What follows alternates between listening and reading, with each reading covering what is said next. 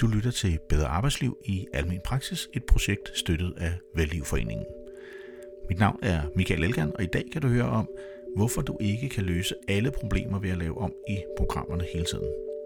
Det er første del af to om, hvordan du opbygger et team og skaber det samarbejde, som kan være nødvendigt for at lykkes i en virksomhed, hvor man er afhængig af hinanden for at lykkes i det daglige arbejde.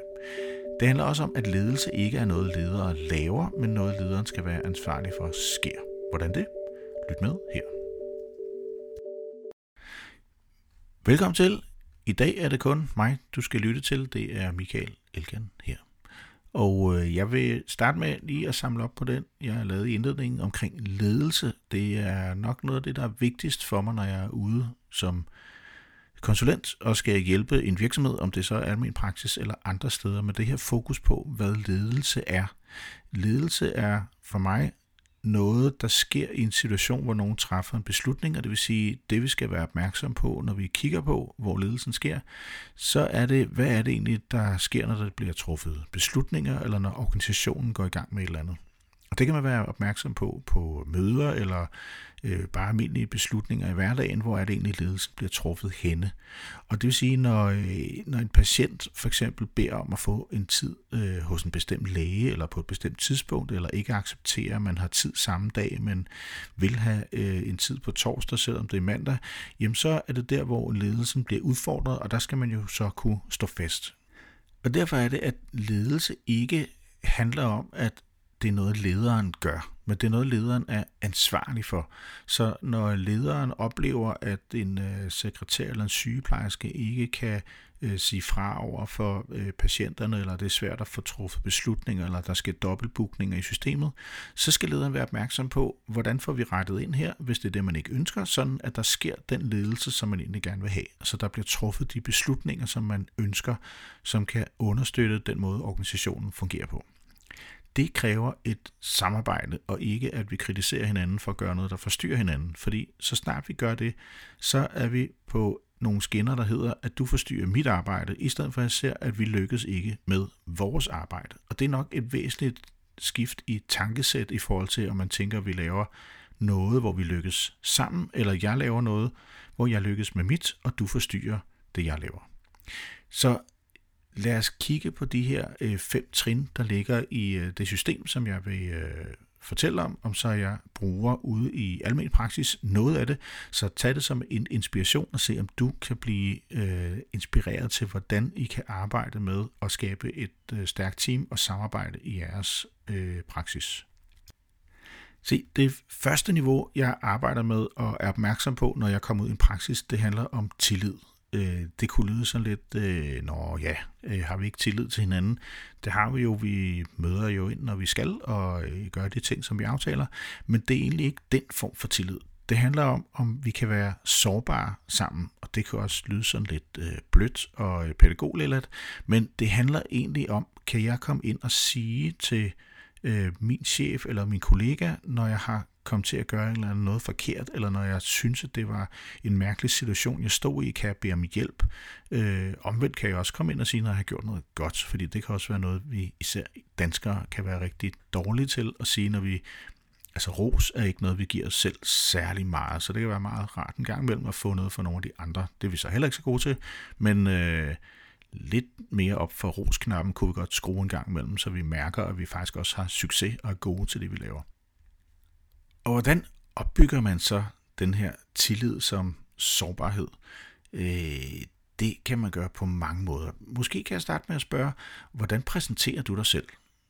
Hvad siger du, øh, fortæller du om din uddannelse, eller hvad gør du egentlig?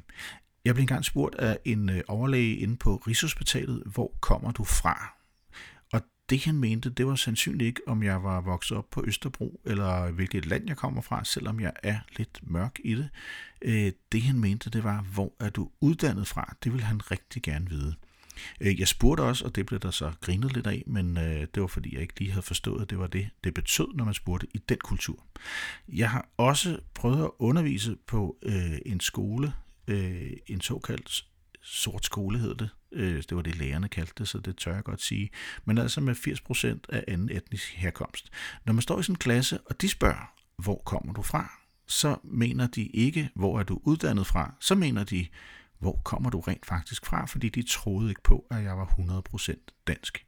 Så det var de jo optaget af, fordi det var deres kultur, at alle kom forskellige steder fra, og der var plads til den forskellighed, der var i den klasse. Og det ville de gerne vide, fordi det var noget af det, der gjorde ens identitet.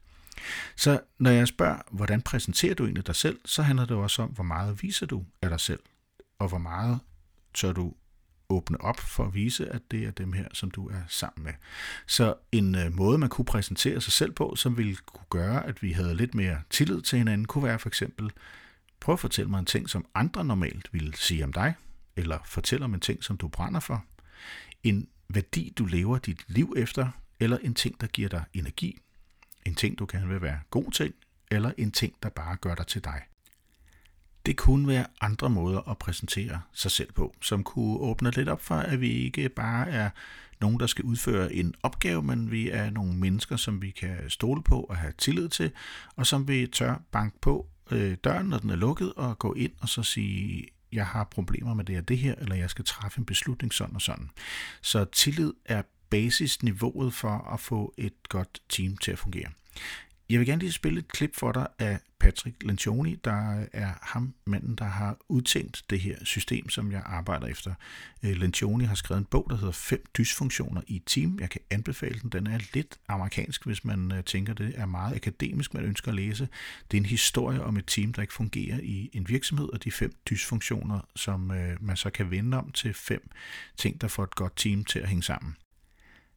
De to grundlæggende ting i et hvert team eller et hvert samarbejde handler om, at hvis vi har styr på tillidsniveauet i vores organisation, det kan vi se på for eksempel, hvis man stiller et spørgsmål i et team, og der ikke er nogen, der svarer. Så er det måske fordi folk ikke har lyst til at dumme sig, eller de ikke har lyst til at spørge om, jeg forstår ikke, hvad du egentlig siger, eller hvorfor er det et problem.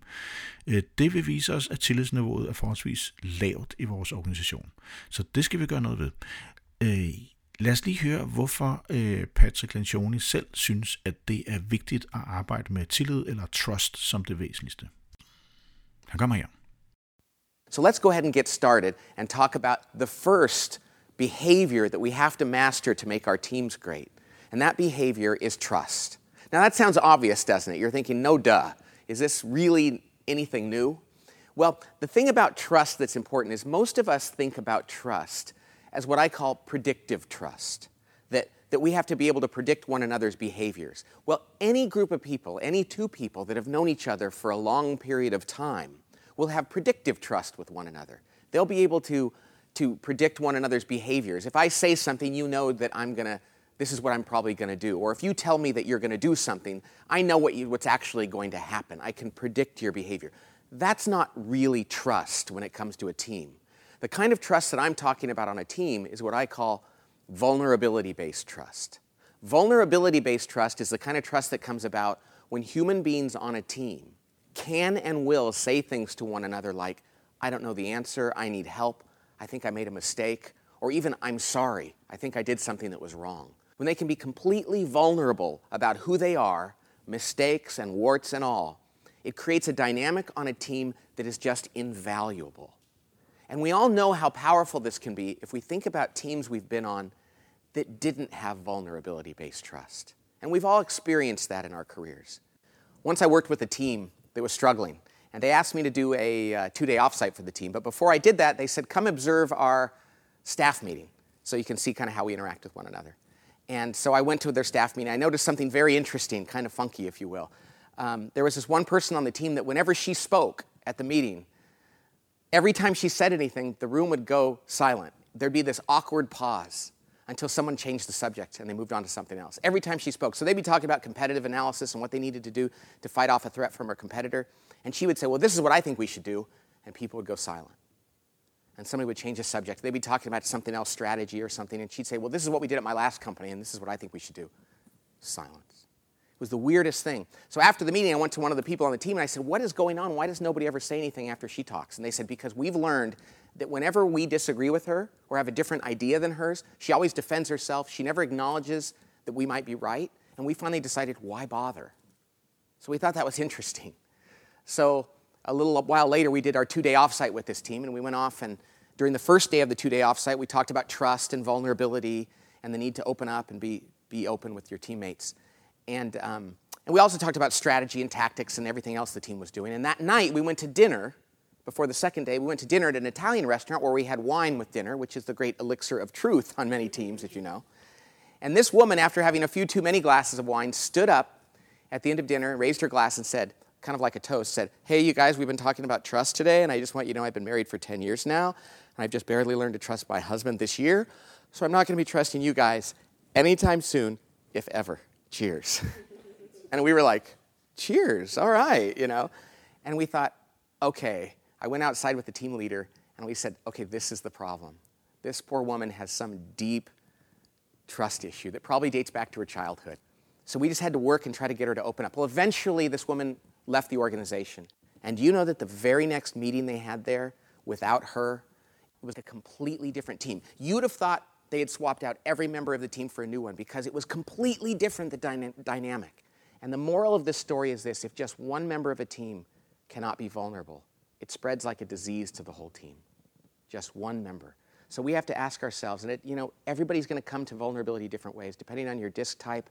It's going to look different, but you got to know that everyone is committed to getting there, and that will make the difference on your team in building trust.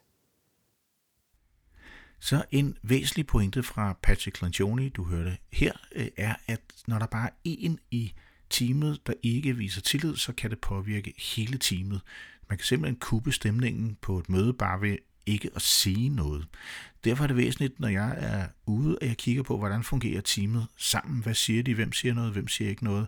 Er der nogen, der hele tiden tager øh, ordet og dagsordenen? Er der nogen, der øh, slet ikke kommer til? Bliver der givet plads til dem? Øh, er der nogen, der øh, er opmærksom på, at øh, der er nogen, der ikke siger noget, og så øh, prøver at række ned i øh, gruppen og prøver på at finde ud af, hey, hvad tænker du egentlig om det her? det vil være et tegn på, at der er fokus på, at vi har et okay tillidsniveau i vores team. Hvis ikke vi har det, så vil jeg starte med at arbejde med det, øh, for det er simpelthen grundlaget for, at øh, teamet kan komme til at fungere og samarbejde godt. Noget af det, jeg har lagt mærke til i praksis, det er også, at der ikke bliver brugt så meget tid sammen. Og det er jo også rigtig svært. Men i de praksis, hvor jeg kan se, at det fungerer, der er der for eksempel et åben dør-princip, og det vil sige, at man kan altid komme ind til de andre og snakke med lægen, hvis man har en udfordring, eller lægen kan komme ud og sige noget til en sygeplejerske, hvis man har en udfordring med et eller andet. Det er jo væsentligt, at man har den adgang til hinanden, at man føler det er okay, fordi så er det, at vi har mulighed for at opbygge den her tillid, så vi kan mærke, at vi faktisk samarbejder om at få dagen til at lykkes og organisationen til at lykkes, og du ikke kommer ind og forstyrrer mig og tænker, nu ødelægger du mit arbejde. Fordi hvis det kun er mit arbejde, der er blevet ødelagt, så skal jeg forstå, at der er også en andens arbejde, der er blevet ødelagt, hvis ikke er vedkommende får svar på det spørgsmål, som de har lige nu. Og det kan jo være vigtigt. Og hvis ikke, at du oplever det som vigtigt, så må man jo bare justere ind der og tænke, hey, den her slags spørgsmål, den skal vi måske takle på en anden måde næste gang. Og så er det, at teamet er i gang med samarbejde og i gang med at have tillid til hinanden, til vi kan komme til hinanden og sige noget, fordi vi kan godt støtte op om hinanden. Det giver os også det næste niveau. Det handler om konflikter. Konflikter handler grundlæggende om, at vi er bange for at have konflikter. Øh, bare det, jeg siger konflikter, så kan nogen have ondt i maven, eller nogen kan også sige, at vi har ikke konflikter, men det har I nok Måske kalder I dem bare ikke konflikter. Konflikter handler ikke om, at vi skal øh, råbe og skrige af hinanden, eller være ked af det, eller øh, være sure, eller nogen skal bestemme. Øh, det er faktisk ikke det, konflikter handler om øh, i Lencioni's system her, de her five behaviors of a cohesive team, som det hedder. Det, der er væsentligt, det er, at vi tør have et vist konfliktniveau, og vi kan vise i teamet, at vi kan håndtere det vi kan kun have konflikter, hvis vi har tillid, som vi bygger på. Altså hvis jeg rent faktisk tror, at vi kan have en konflikt sammen, og øh, vi godt kan komme igennem den her konflikt. Fordi jeg ved, at vi har tillid til hinanden. Jeg ved, at du ikke vimmer det ondt, når jeg fortæller, at jeg er uenig. Jeg ved, at du ikke går efter mig, men at vi har fokus på opgaven og det, vi skal løse sammen. Så kan vi godt have en konstruktiv konflikt, hvor vi faktisk finder en god løsning. Der er en del undersøgelser, der viser, at øh, teams, der minder for meget om hinanden, de træffer hurtigt beslutninger, de når hurtigt til en konsensusfølelse, og oftest fordi, at de ikke udfordrer hinanden særlig meget. Så hvis man nu er mange af de samme persontyper, for eksempel nogen, der gerne vil have resultater og truffet nogle beslutninger, det kunne være en persontype, der gerne vil det, jamen så kan man have en tendens til hurtigt at komme frem til noget, som er øh, en faktisk hurtig, men dårlig løsning, fordi vi ikke får udfordret den løsning, vi har. Det betyder, at organisationen kan køre rundt i alle mulige forskellige løsninger, for det, som teamet bliver gode til, det er at træffe beslutninger. De bliver måske ikke så gode til at udfordre hinanden og finde gode løsninger, men de er gode til at finde hurtige løsninger. Det kunne være et team, som finder på rigtig, rigtig mange løsninger og hele tiden skifter om. Det kan stresse personalet, eller det kan gøre personalet forvirret, så man ikke rigtig ved, hvad der er hvad. Og derfor så kan det være, at personalet slet ikke byder ind. De holder op med at sige deres mening og tanker. Der bliver alligevel ikke lyttet til det, fordi der er nogle andre, der træffer nogle hurtige beslutninger, og hver gang vi prøver på at udfordre beslutningen eller de tanker, der er omkring beslutningen, så bliver man trykket ned, fordi vi vil hellere have en hurtig beslutning. Det kunne være et mønster i sådan et team, som man kunne kigge på, hvordan det fungerer. Men lad os lige høre, hvad Lencioni han tænker om konflikter, så vi kan forstå, hvad det egentlig betyder i et team. Øh, han kommer her. You see, when we build trust on a team, it allows us to embrace the next thing that we have to do. And that is we have to really understand and benefit from conflict. Conflict is a second discipline or behavior that we have to embrace. Conflict on a team is a good thing. Okay? Now, it looks different from culture to culture and company to company and family to family and disc profile to disc profile, and that's okay. The key is this we're not talking about negative interpersonal conflict, you know, mean spirited. We're talking about productive ideological conflict, conflict around issues. That's a good thing on a team. What matters is this that you know that nobody is holding back their opinions, that people are not afraid to speak up. They're not calculating the cost, weighing the political ramifications. They are, if something is worth disagreeing about, they will disagree and they will, they will tell one another. That's what we're looking for, that kind of conflict. Now, I said it's not supposed to be personal and it's, it's not supposed to be negative, but it's going to be uncomfortable. That's why I call it conflict. Some people say, well, can't you just call it discussion? The truth of the matter is, when human beings disagree, it's a little uncomfortable, and we have to embrace that, which is why we talked about trust first. Because if we trust one another, and we have to start there, and we have true vulnerability based trust, then there's no fear. Because I know that if I disagree with you, you know that I'm not trying to hurt you. I'll admit if you convince me otherwise, so I can engage in this conflict without fear. But if there's no trust, if there's no vulnerability based trust, then conflict becomes manipulation and politics. With trust, conflict is nothing but the pursuit of truth or the best possible answer. What a great thing that is. And that's why we need to embrace conflict on our teams. I once worked with a team that struggled with conflict, and I never quite understood why. Um, and they had made some mistakes in the decisions they had made, and they couldn't figure out why. So I went to one of their staff meetings, and I saw something interesting happen. The team leader was sitting there, and most of their meetings were boring. And by the way, a boring meeting is a good sign of a team that doesn't engage in, in enough conflict. Because conflict is inherently interesting, and when we go to our team meetings, we should be disagreeing with one another, but because we trust each other, it's just productive. Well, this team had very boring meetings. So I was, I was observing their meeting, and they finally started to get into issues. And they were debating things and getting uncomfortable with one another, and people were, were really challenging one another. It was the best meeting they'd ever had. And then the leader did something very telling. He pushed himself away from the table, stood up, and said, I can't deal with this. And he walked out of the room. And suddenly I realized this is why they have bad meetings, make bad decisions, and don't have good conflict. Because the leader was incapable of sitting there with them and encountering that. And we, as team members and team leaders, have to realize when we have conflict at our meetings, that's a good thing. As a consultant, and even as a team member, it's really important when team members start to engage in conflict and you can tell they're a little uncomfortable that somebody interrupts them and says, this is great. This debate that you guys are having, this is exactly what we need. Because people need to be reminded in real time that it's serving the team to engage in conflict and that they're not violating anything, they're actually promoting goodness on the team. Så konflikter handler i høj grad om at give plads til diskussion og kunne dykke ned i teamet og sige, hvad tænker du egentlig om det her, vi lige har talt om? Jeg øh, kunne godt tænke mig at høre din mening, eller hvilke udfordringer kunne det være, hvis vi træffer den her beslutning.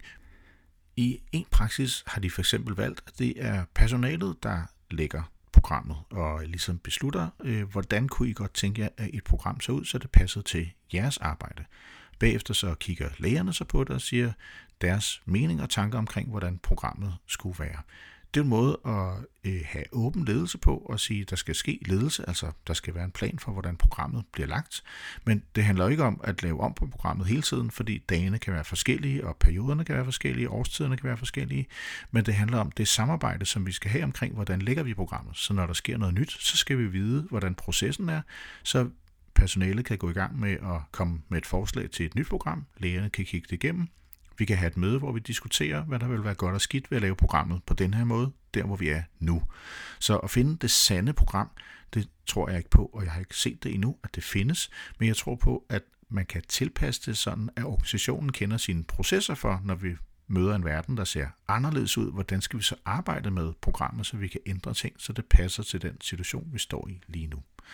Så hovedpointer her har været, tillid er væsentligt. En ting, der måske ikke blev sagt helt så tydeligt, er, at det er vigtigt, at lederen går forrest. Det her, hvor ledelse ikke handler om at beslutte og bestemme, eller om, at lederen er ansvarlig for ledelsen, men ansvarlig for, at der sker ledelse. Når lederen viser, at øh, jeg kan godt vise, at jeg tager fejl, jeg kan godt vise, at der er sket noget, der var uhensigtsmæssigt, eller ligefrem dumt, øh, noget jeg har glemt, eller noget jeg ikke fik gjort, øh, noget jeg er dårlig til, eller øh, har virkelig svært ved at tage mig sammen til at gøre. Så bliver det tilladt blandt personalet, at det er okay, at vi kan sige det. Dermed så kan vi vise hinanden, når der er fejl og mangler i vores organisation. Ikke hos hinanden, men i vores organisation. Så kan vi støtte op om hinanden, og der så kan vi have konflikter, der er meget nemmere at have, fordi det er hverdagens konflikter, der faktisk gør samarbejdet stærkt og støtter os i forhold til at komme videre til at få løst opgaven og få en god arbejdsdag. Det er de to basisniveauer, altså tillid og konfliktniveauet. Hvor er vi henne med det, og hvordan kan vi arbejde med det. Det håber du har fået lidt inspiration til her ved at lytte til det.